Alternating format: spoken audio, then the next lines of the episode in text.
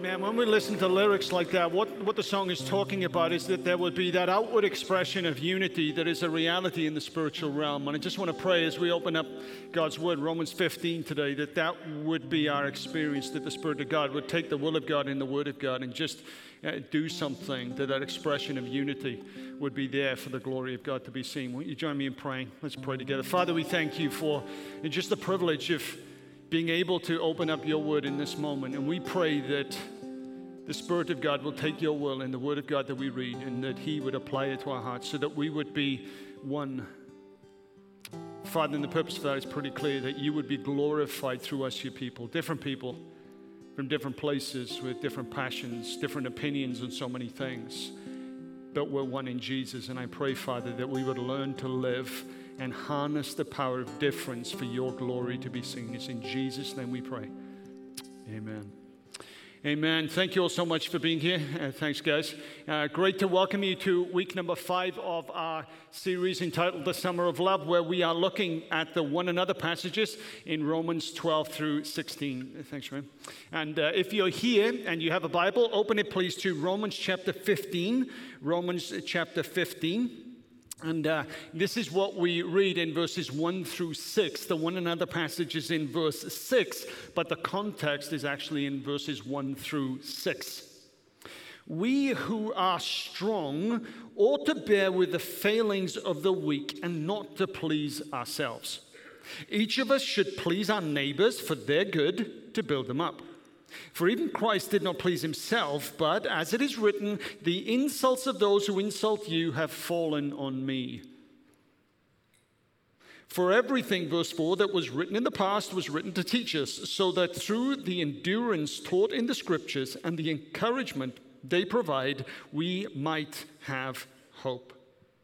And so may the God who gives endurance and encouragement give you the same attitude of mind. That's the phrase May He give you the same attitude of mind towards each other that Christ Jesus had. Why? Verse 6 so that, purpose clause, so that with one mind and one voice you may glorify the God and Father of, your, of our Lord Jesus Christ. So, the purpose of being of the same attitude of mind is for the glory of God to be seen and manifest through us. Now, this phrase, of the same attitude of mind is used in Romans 12, verse 16 as well. It's translated like this Live in harmony with one another. It's the same phrase. Same attitude of mind is captured as harmony in chapter 12, verse 16. Now, this tells us something, doesn't it? We've got a number of one another passages, seven, I believe, in Romans 12 through 16. But this one, harmony, same attitude of mind, is actually used twice. It's kind of sandwiched right at the start in, in chapter 12 and again in chapter 15. And the reason Paul does this is pretty simple.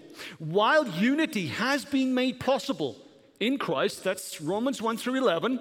Basically, it doesn't matter whether you're a Jewish Christian worshiping God through Jesus in one of the multiple synagogues in, in Rome, whether you are a God-fearer, which was a Gentile who hadn't been circumcised, whether you are now a Gentile follower of Jesus, the reality is that God has made us one. Unity is now possible in Christ. While unity is possible, it hasn't been fully achieved. There are issues the oneness that is a reality in the spiritual realm needs to flow out into the practical way that this Roman church are actually doing life and ministering together. The fact that it's a reality, but it's not an actuality, is why harmony is necessary. So, the obvious question here is what is harmony? What is harmony? Now, the word here literally means to think the same thing. So while unity in Christ is possible, it isn't an actuality. And the pathway to do this is to think the same thing. Right? What does that actually mean? Unity is uniformity, that we actually need to think the same thing about everything? No. Harmony's foundation, uh, let me go back one.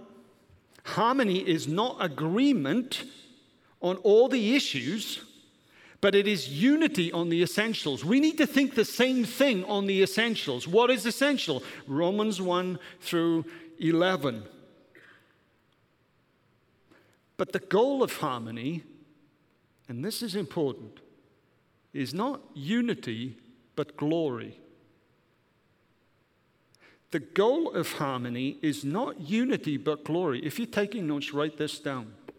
Because if you truly understand this, it can transform the lack of harmony in every relationship that you're involved in. Let me illustrate it like this music essentially consists of three elements you have melody, you have rhythm, and then you have harmony. Now, melody and rhythm are typically responsible for making a piece of music memorable, even enjoyable. But it's this third element, harmony, that can elevate a piece from being really good to something that is truly incredible. You see, melody and rhythm can make any music that we hear, Beethoven's Fifth Symphony, for example, it can make it great. But when you add in harmony, it takes that greatness and it just elevates it to, to another level. It gives it a sense of breadth, a sense of depth, and a, set, a sense of emotion that can quite literally make your hair stand on end, that can give you goosebumps. That's what harmony does. So, music, we have melody, we have rhythm, and then we have this thing called harmony. Now, hands up, how many of you like singing? Put up your hands, keep them up if you do. Okay, I wish our worship team were here to see this. Because a lot of you don't like singing. Now, the question is, why don't you like singing? Is it because you're not good at it? Keep them up, seriously, keep them up. Now, when it comes to singing, if you only sing the melody, put your hands down. If you sing harmony, keep your hands up. Okay, do you notice that there are a lot more people who actually sing melody than harmony? Why? You can put your hands down. Harmony is actually a lot harder to do. Have you ever heard harmony go wrong? we got a great team up here. And uh, one of the things they do is they, they kind of go through uh, the service, and, and when one of them gets the harmony wrong, if Paul is really good, he's already known this is coming up in the sound booth and he's muted the mic so you never hear it. you know what's, what's interesting right now is there a software out there called Pitch Perfector? That can actually perfect someone's pitch when they try to harmonize. Now, we don't use that here, but uh, sometimes it would be good if we did, right? Now, when somebody is trying harmony and they miss it, we know it. What do we say when they miss the harmony? Do we say, wow, they really weren't united? Or do we say, that sucked? The goal of harmony is not unity. The goal of harmony is glory. And when we miss it, we don't comment on the fact, oh, that wasn't unity. We actually say, you know what? There's something missing here. We notice it, we feel it. So, music is made up of melody, it's made of rhythm. You can do stuff with melody and rhythm. You add in the harmony and you get it right. Boy, does it work. You, when the harmony is right, you say, wow. When it's right, we don't say, wow, they, they really united when they do this. We just go, wow, these guys can sing. We just sense that there's something deeper, something bigger, something broader. That's what harmony does. Harmony's goal is not unity, harmony's goal is glory. That's why Paul says in verse 6 look, I pray that you would be harmonious. Why? So that with one heart and with one mouth you would give glory to God and the God and Father of our Lord Jesus Christ. So, what is this telling us?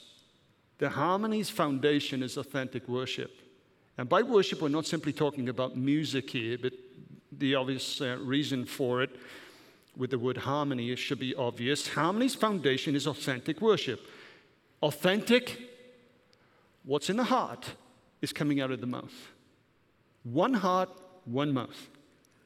And that is actually based on a common confession.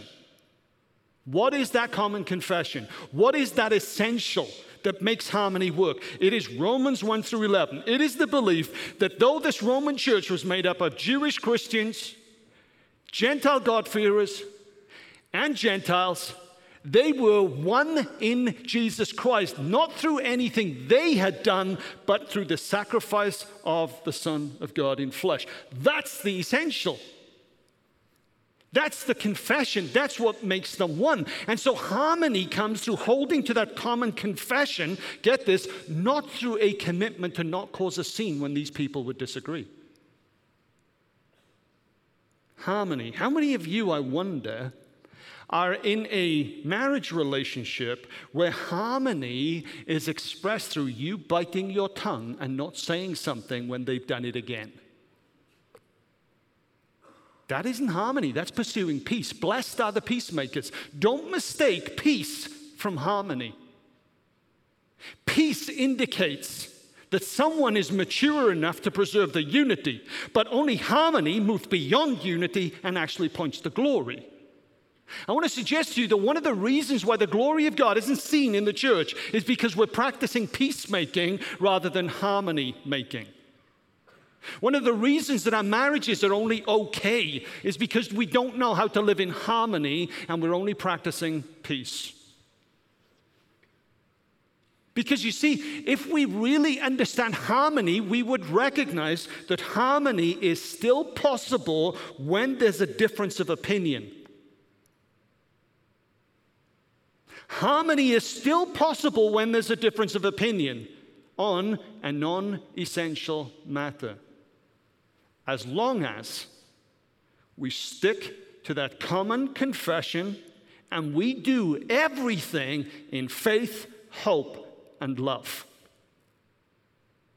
Harmony is possible even when there are differences of opinion, when our conduct and our character in our relationships emphasizes what we believe in our heart that Christ has made us one.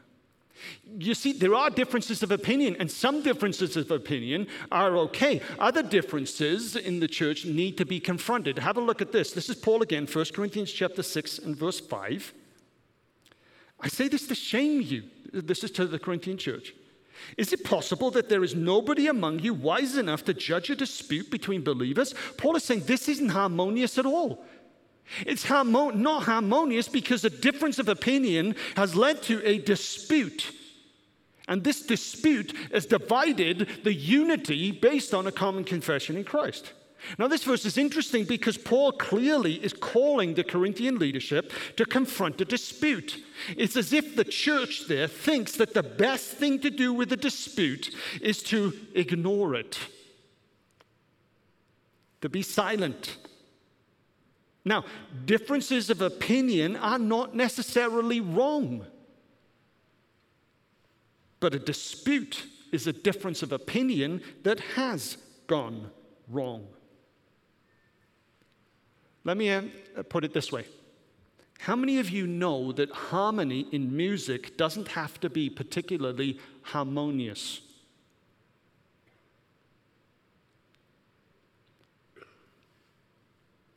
there is such a thing as dissonant harmony. Dissonant harmony. In Western music, dissonance in music is when two sounds seem unstable and incompatible. Dissonant harmony. That means that when we hear this dissonant harmony, we're hearing two notes played that don't seem to belong together. We hear this audibly, and when we hear dissonant harmony, our be- entire being craves for consonance, consonant harmony, harmony that seems to belong together, harmony that seems to be sweet. See, we want consonance, not dissonance. But the presence of dissonance doesn't mean the absence of harmony, and here's why. By definition, harmony is simply two notes sounding at the same time. You following this? We could get Nate up here and he could show us dissonant harmony. You'd know what it was straight away because you'd hear it. It feels uncomfortable. It's harmony because harmony is essentially two notes being played at the same time. Oh, that's not harmony. Yes, it is. It's just dissonance. But what we know we desire and we need is for that dissonant harmony to move through the progression of the song to consonance. It needs resolution, but it's still harmony. Put this in the context of our relationships, put this in the context of the church. Harmony is possible even when there are dissenting opinions on certain things. You know why? Just like two dissonant sounds are still notes on a music score, so two dissonant believers are still God's children in His church. That's the basis. Yes, the dissonance, the difference of opinion demands a resolution.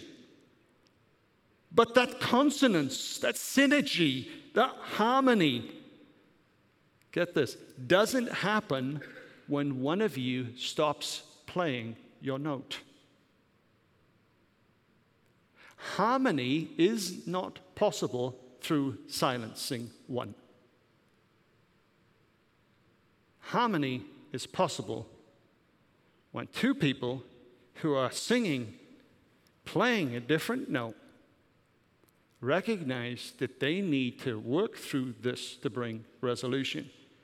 If harmony in your relationships, in your marriage, in our church, in our country, even, is coming because someone decides to stay quiet. What we have is melody, not harmony.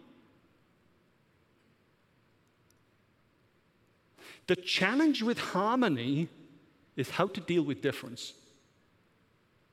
And what Paul is saying here is listen, we deal with difference by holding to what unites us, our common confession. Because when we hold to our common confession, and there is all of this difference, and yet this difference doesn't seem to destroy the unity, God gets the glory. You, you know, it's really funny. I hear people all the time say, Oh, I just long for my church to be different. To have, unite different people from different places. And I'm like, Are you really prepared for what that costs? You champion your opinion and your thoughts and your positions more than anyone. Are you really ready for this? And the answer is we're not. Because we're not of the same mind. We don't know what it means to live in harmony. We think harmony happens by just ignoring all of the issues that are really destroying us or dividing us. All of those things are actually too big to talk about because if we do, guess what? None of us are mature enough to hold to the common confession. Let's just be honest. Let's just call it what it is. This is why Paul uses this phrase twice. He says, listen, you've got to realize that the end goal of harmony isn't unity. So, in other words, it isn't going to happen by some of us just staying quiet. No, the end goal of harmony is glory. And to get to the glory, we need to go through the difficulty. Can we do it? Because these things are big things. And it's interesting that Romans 15, 1 through 6, where Paul begins to talk about this, follows Romans 14. Now, that's not a math thing. Yes, in English, 15 follows 14, right? It's actually to do with the flow of the argument. Romans chapter 14 talks about what is essentially called the adiaphora. The Lutheran church loves this in their confessions and everything else. They put loads of these adiaphora in there. The adiaphora is the indifferent things.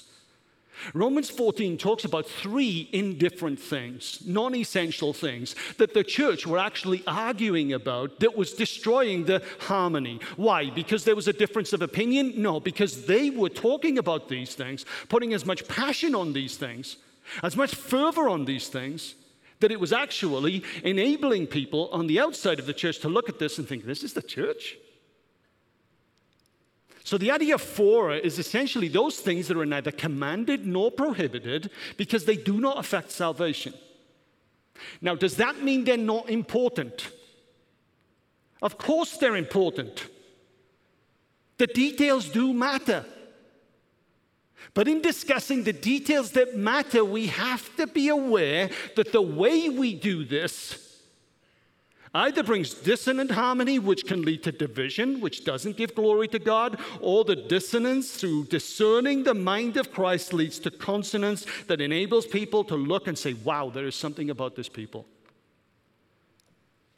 And so in Romans 14, there are three adiaphora that had the potential to destroy the community. This is what it is what they ate. You remember that Peter in Acts chapter 10, one of the most revealing incidents in his ministry was when he had a vision. He's staying in Joppa and he has a vision of, of God bringing a sheet down from heaven with all of these unclean animals on there. And God, through the Spirit, speaks to him and said, Peter, take these animals, kill and eat. And he said, God, I can't do that. Why? Because there are certain things that you couldn't eat. And then God says, Peter, you cannot say that something that I have created is unclean. And what is happening here is that this was a vision preparing Peter for what God would do in welcoming the Gentiles into the church. And what char- characterized these Gentiles was their willingness to eat non kosher food. That's just a big deal for a Jew. What we eat is a big deal for many of us too. What they ate. Now, again, the Roman church had multiple Jewish believers there who would have attended multiple synagogues, and then the God-fearers were added to it, Gentiles that weren't circumcised, and then you get the, the, the Gentiles coming in. And the positions on this were completely different. And guess what? It mattered. It mattered. But Paul reminds them hey, wait a minute. As important as this is, this is an adiaphora. This isn't essential for salvation. You got to work this through. Then he talks about the holidays they observed. Jews had definite holidays. What did the church do? Did they have to follow those or not? The, the, the pagans, the Gentiles had holidays too. What did the Gentiles have to do? Give those up? We have that today, right, with the Jehovah's Witnesses and Christmas. Don't you realize this foundation of this is idolatrous? We shouldn't be doing this. And it's as if anybody that does actually loses their salvation or something a non essential thing that even today is raised to the essential. Did it matter back then? You bet it did. The third thing here is what they drank the wine. Now, in a holiness church like ours, that's mattered for us too. And we have to ask ourselves are we given the message that to, in order to be a follower of Jesus, you need Christ and abstinence?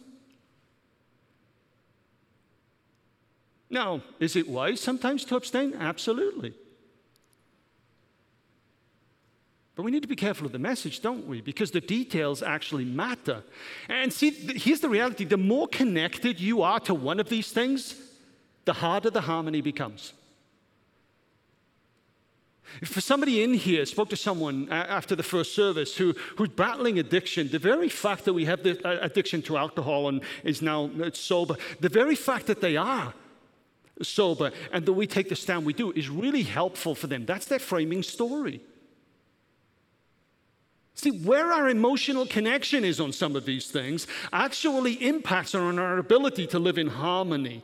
Because what we're talking about here isn't about the head, it's actually about the heart. That's what makes it hard. Now, the question in a lot of this is so, how do we deal with it? Now, what Paul does is Paul says, hey, here's what. Uh, Here's what I want you to, here's what I want you to realize. I want you to realize that these issues are issues that you're facing, but if you know the, the New Testament, you'd realize that there were issues like this that were common in every church. We've got them too, right? Every church, every culture has got its adiaphora. What are ours? What are, what are some of the things that in our context here that we may kind of recognize that these are non essential, but we treat them in our conversations, in our dialogue with one another, as if they are essential. And through our unwillingness to ensure that the devotion of our heart, based on a common confession, matches the way that we talk about these things, we've caused division that results in God, netting, God not getting glorified in our community in the way that He should. Every culture's got them, every church has got them, we've got them too. Now, what I'd like you to do for a moment is allow me just to be Craig for a second. Can you do that? I know I'm in this position and I'm the pastor of this church, but I just want to be Craig, who's a Brit, for just a second. I'm not English, I'm Welsh. I just want to be Welsh Craig for a moment. And this Welsh Craig, through the providence and the will of God, was led from Germany over to America. The first church I'd pastored in America. And uh, this church had moved from uh, one location in November. And uh, I came in in the January, and I'd been there about a week. And somebody came to me, a group of people came to me, and they said, What are you going to do with the American flag in the worship center? Yes, I really went there. Do you feel it? You feel it? Because now it's a little bit real, right? What they ate, the holidays they observed, what they drank. Hopefully, what some of you are feeling right now is actually an appreciation for this text beyond your head. See, because this is a culture thing. Because where I come from, we don't put flags in the worship center. Because our culture, my culture, doesn't honor the flag as a symbol in the way that this culture did. And so immediately when I was asked that question, I went, Oh, Jesus. And by the way, I do that, not because I cuss, but because the first thing I do when I'm asked a question like that is ask Jesus for help because I need it. I'd never experienced anything like this before. And what became pretty clear to me was that this flag issue and its presence in the worship center was an adiaphora. It was a non essential thing that we could do, we didn't have to do, but it didn't affect our salvation. But unfortunately, the conversation in the church in the two months before I got there were actually made it one. By the way, American flag over there, Christian flag over there. Now, some of you came to me when I got here and said, Are you going to make the flag more prominent? Well, we haven't. Now, you can, you can't. It's a non essential thing. But the point I'm getting to with this is do you feel it? Do you feel it? Because, church, our nation is feeling it right now. They're feeling it. And part of the problem we've got is that there are now issues that our nation is facing that have found their way into the church and is now destroying the unity of the church. And our ability to deal with difference, difference of opinion, our inability to converse through it has a consequence. The consequence isn't a lack of unity. The consequence is the glory of God that should be seen in the church is being lost. That's why harmony is so important. And over the last couple of years, whenever I've tried to share a framing story, invariably what's happened is that I've received a, a kickback. Again, I got no problem with difference of opinion, but I got every problem when we take something that is non essential and we elevate it with so much passion and so much fervor to essential status that destroys the unity that we have in Jesus Christ. That's wrong. Again, the details matter, folks. The details matter. Do you think it didn't matter what they ate? Paul even says for some of the Jews, he said, Look, if you've got a problem with this in your conscience and your conscience doesn't allow you to eat this, then don't do it because it's right for you. The details matter. It's not as if the, the position on immigration or gun laws or taxation or healthcare don't matter. They really matter. But Paul says, with such differences of opinion that are possible, please make sure that as you discuss them, you don't lose sight of the fact that harmony is not lost when there's a difference of opinion. Harmony is lost when the differences trump the common confession we hold in Jesus Christ. And one of the reasons that we are struggling to talk about the big issues is we don't take time to get to know one another and discuss the small issues. That's why, if we really want people to see the glory of God in the church, we have to move away from thinking that Sunday attendance is all it's going to take. We will never be able to glorify God in the differences and find the mind of Christ together on the big things if we don't take time to get to know one another and trust one another in the small things. See, once you get to know me, you'd realize that I defend this nation to all of these pastors all over the world that say, What are you doing to the American church? My last response just last week was I'm sick and tired of pastors like you talking about the struggles of the American church, the most generous church in the entire world, when the impotence of your own you're ignoring. I love this country. But I'll tell you what, there needs to be a common commitment that we have to commune in the small things. This is what Paul expects. Isn't it true that the more time you spend with someone who's different to you, the more you realize they're different to you? How many of you got married and you didn't realize that your wife squeezed the toothpaste from the middle? Ah, first time it didn't bother you, right? Five years in, it's like, come on. What do you do with that? You get two toothpaste tubes, right? or you move to the little carton. Uh, the, the, reality is, the more time you spend with people, the more this stuff matters. But in order to get to the big things, we need to spend time with people to work through this little thing that actually lays the foundation to work through the bigger things. This is Paul's point. And so, Paul's advice in here, in dealing with this, is pretty simple.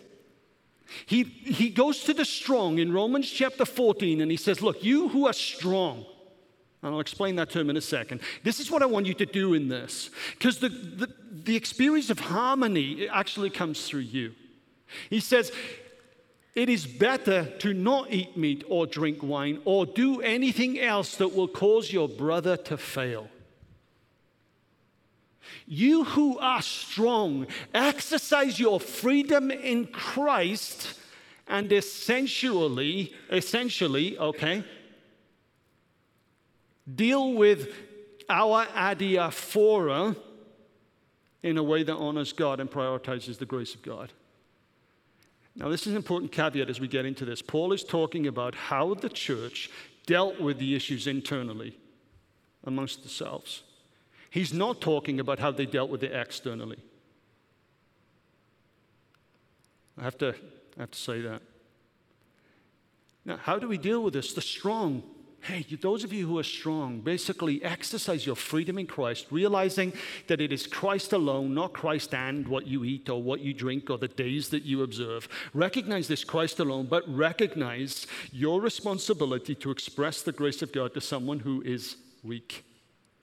And in chapter 15, verses 1 through 3, he gives us three lessons in what to do. And I'm going to wrap up with the fourth. The first thing is this He said, Listen, if you want to pursue harmony in the church, then this is what needs to happen. The strong need to bear with the weak. Now, this term strong is an interesting word. The, the term strong ultimately is a term that in the Old Testament could be used for David's mighty men. The strong is essentially those people who have such strength, such power, that they are capable of dominating another person. This isn't a physical power, this is an enlightened power, especially with regard to how the grace of God works. Now, Paul considers himself one of the strong, Romans 15, verse 1. Who are the others? Well, have a look at Romans chapter 16, and he just gives an entire list of people who would be the strong. Probably a number of the Gentiles in there would be considered some of the strong. They just understand the grace of God in a way that a number of the Jewish believers do not. So, Paul, on these issues in chapter 14, actually feels more at one with those liberated Jews and those Gentiles than he does with the majority of his own people. He recognizes that he's strong. He recognizes that he possesses the intellectual capacity to rip these weak people to shreds. But he says that is not the right thing to do if you want harmony. You are to bear with the weak. Now, the word weak is the better translation than the word failing. Failure implies like a moral or an ethical failure, right? But that's not the fullness of the term. The term weakness here talks about an incapability, an incapacity, an incompetency. They're just not able to do it. Not able to do what? Grasp the reality of grace. Grasp the extent of grace, the freeing power of grace, the richness of grace. They, they just can't do it. And so these people, as a result of not being able to understand the freedom of grace that makes all people one, they basically elevate those incidental things to the essential things, and they basically communicate with a passion and a fervor about this that just turns people off. Their inability to grasp the power of grace causes them to demand additional behaviors that basically the grace of God doesn't demand. And in their interactions, Paul says, in your interactions with these weak believers in that setting, just bear with them. Bear with them. What does that mean? Tolerate them? No. The word bear here is exactly the same word that's used of Jesus, where he bears our sins in his body. It talks about an incarnational, an identification with them. In 15:3, Romans 15:3, Christ is shown to exemplify this approach by being willing to take the insults that should have been ours on himself, or the insults that should have been taken to God, given to, were given to God, he takes them on his own body, in his own body. In chapter 14, verses 7 through 9, Jesus is shown to die for them. And so, this idea of bearing calls us to fully appreciate the weakness, the lack of strength, this idea that they have to continually do something to get right with God that is so uh, disempowering, that, that is so binding that they'll never experience the power of God for themselves. So when it comes to pursuing harmony, we don't stay quiet. We focus on grace and we bear, we step in, we identify with the struggle, and from this moment, we try and bring the grace of God in. It's a completely different angle. Secondly, we, uh, we need to be aware, verse 1, Paul says as well, don't be self serving. In other words, what Paul is saying here is listen, pursuing harmony demands self awareness. Self awareness. Just this week, I went into Pastor Mike and I said, Okay, Mike, I've got a couple of things coming up this week. I told him what they were over the next couple of weeks and months, and I've got a really strong opinion about some of these things. But you know what I know, Mike? I know that sometimes my opinion isn't God's will. And so, what I need you to do is, I need you to keep me in check here. I need you to help me be aware of where my disposition on these things lies. See, pursuing the mind of Christ and getting harmony, that's what it demands self awareness. Are you aware of what you think and why? Again, the details matter. There's nothing wrong with your opinion. But notice what Paul says. In my judgment, she, a single woman, is happier if she stays as she is. And I think I have the Spirit of God in that. Is that what he's saying? Or is Paul recognizing that on some things he's got an opinion and he's not necessarily sure whether that is exactly the wise thing to do all of the time? Because if Paul actually establishes that as a standard, it's going to be a standard for all people all of the time. And he doesn't want to do that. Let me ask you, when it comes to discussing those things that result in a lack of harmony in your relationships, do you know your own default position and why? Be self aware. Don't pursue your own desires. Thirdly, build up your neighbor. Harmony requires we build up our neighbor. The parable of the Good Samaritans is a great example of this, right? The question was, you know, who is my neighbor? Jesus turns it around and basically says, You be the good neighbor. And all through Romans, Paul has actually shown that Jesus is the example of this. Romans 5, verse 8. But God demonstrates his own love for us in this. While we were still sinners, Christ died for us. This is what we've got to do, Paul says. Make the example of Christ your experience, and what you will discover is that that identification will result in the transformation of the weak. Lastly, here, this is if Paul is saying, Look, guys, one another, one another. One another, one another. One of the obvious takeaways from Romans 14 and 15 is that Paul expected Jewish Christians, Gentile God-fearers, and Gentile Christians to one another, one another, to commune so closely that what they ate, what they drank, the days that they observed would be noticed. How, did, how would they have known that these things were the issue? Not necessarily because of gossip, although that was obviously a part of it but because they actually live closely enough for their lives to be observed. Again, live closely with someone different from you, and soon enough you will notice those differences. And then in that moment, this message will go from your head to your heart because some of those things some of those decisions you would never make. See, the point is, communing with people shines the spotlight on our differences. And as long as that stays with us and we have the ability to talk about that, it's great. But the minute those differences start to impact on other people, that's where the problem sets in. Let me begin to wrap this up with a story. It was 1999. Vipka and I were living in London. We had three young kids. We had a buggy, which is like a stroller, double buggy. This double buggy was so wide that we couldn't get it through the, you know, the aisles in the, in the cash out and the, the checkouts in the supermarkets. So Vipka hated going shopping on her own. She really did. She hated it. And so I would invariably have to go with her. So it's 1999. We were in an Asda supermarket. You won't know that, but Asda is owned by Walmart. Does that tell you? Okay, that's where we were. And we were in a, in a supermarket, and we got to the got to the checkout, and the checkout clock was there, and, and uh, basically we were, you know, I was just putting stuff on the, on the conveyor belt, and all of a sudden the, the clock just starts laughing. I'm like, I thought that's weird. And I looked at Vipka, and Vipka was laughing too. And I look at her, I look at Vipka, and I'm thinking, would somebody going tell me what's going on?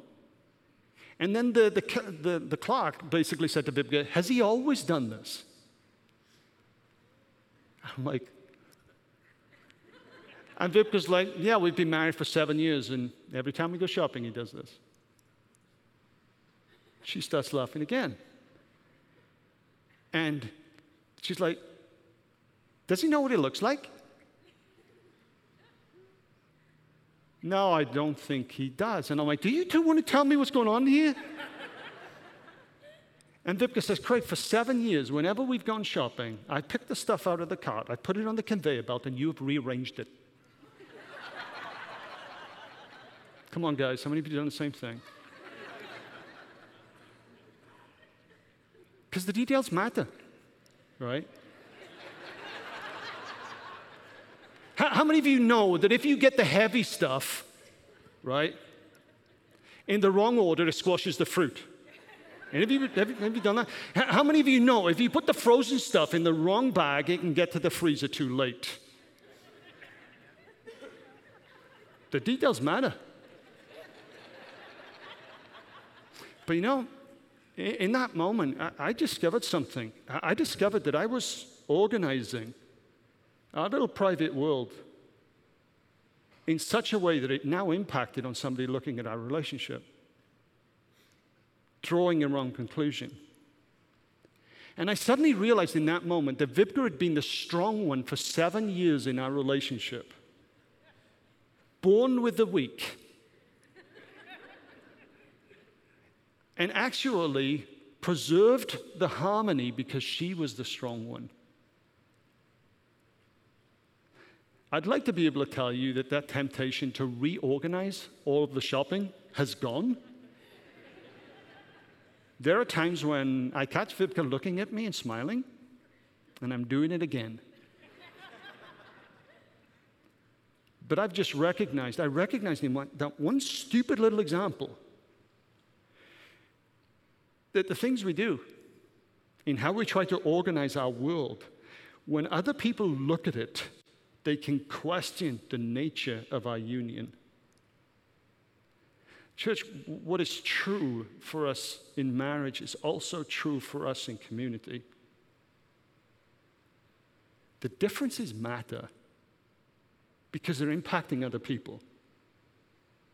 What we decide about gun laws, immigration, healthcare, taxation. All of these issues are starting to stream into the church, and the details really, really, really do matter. But unless we learn to discuss the differences that don't really matter in community, even though doing so will expose us to differences that other people have with us that are really going to irritate us, how will we ever learn to discuss the things that do matter? See, harmony, Paul says in this text, and wrapping up with this, requires endurance and encouragement as much as it does education and enlightenment. Isn't it interesting that, that twice in this text in Romans 15, Paul says endurance and encouragement?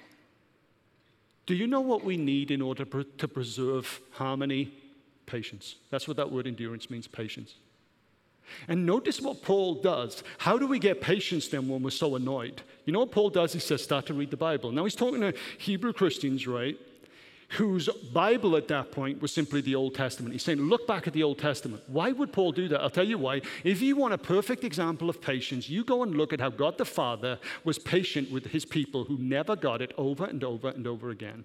You'll never see more patience than this. You want an example of patience?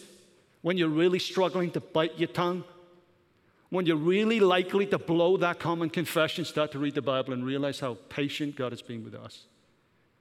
And in that moment, endurance, patience leads to encouragement. Why? Because we realize that there is hope, that God sent His Son, that God is doing a work in changing people's lives. And yet, so many of us, we try to bring harmony either by being silent, which is not harmony, it's melody, that's peacemaking, blessed be the peacemakers, but that doesn't give God glory, or we will try and educate and enlighten other people. There's a time for that. But I think what we need in our church, what we need in our nation, is for Christians who are willing to be twice as quick to patience and to encouragement as we are to seek to educate and enlighten.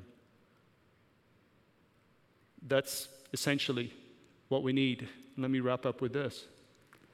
Unless our eyes are open to our own propensity to organize our own world our way on those things that never matter, we'll never be able to have an honest conversation about anything. But, friends, harmony isn't reached through silence, it's reached through patience. I don't know whether there is harmony in your relationship right now, but I just want to pray that as the team sing this song, it's a song, Make Us One, for the one. I pray that God would give you that patience to not quit. I pray that as, as God starts to do a work in your heart, you would be encouraged. Because what we need more than anything else is a harmonious church, and harmony doesn't happen when we close our mouths. Harmony happens when we hold to our common confession, even when it's so hard to do. Let's stop, let us be that type of church. Won't you join me in praying? Let's pray together.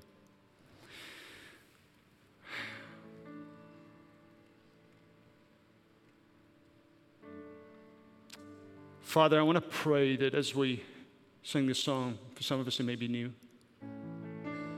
as we engage in the words, I pray that we would be filled with your Holy Spirit so that we would be filled with compassion and love for those people that you placed in our lives. Where impatience and a desire to quit is our emotion right now in some of our relationships, may we, Father, in Jesus' name, receive patience and endurance and encouragement from you. And the reason we do that, Father, is not so that we would be united, is that you would get the glory because there is nothing more glorious than different people from different places with different opinions on things that really do matter. Maintaining a unity that nothing, not even the gates of hell, can destroy. God built that kind of unity, a unity based on Christ that keeps Christ first and above all else. And Father, we do that. We strive for that, for your glory and for your fame in this town, this nation, in this world. It's in Jesus' name we pray.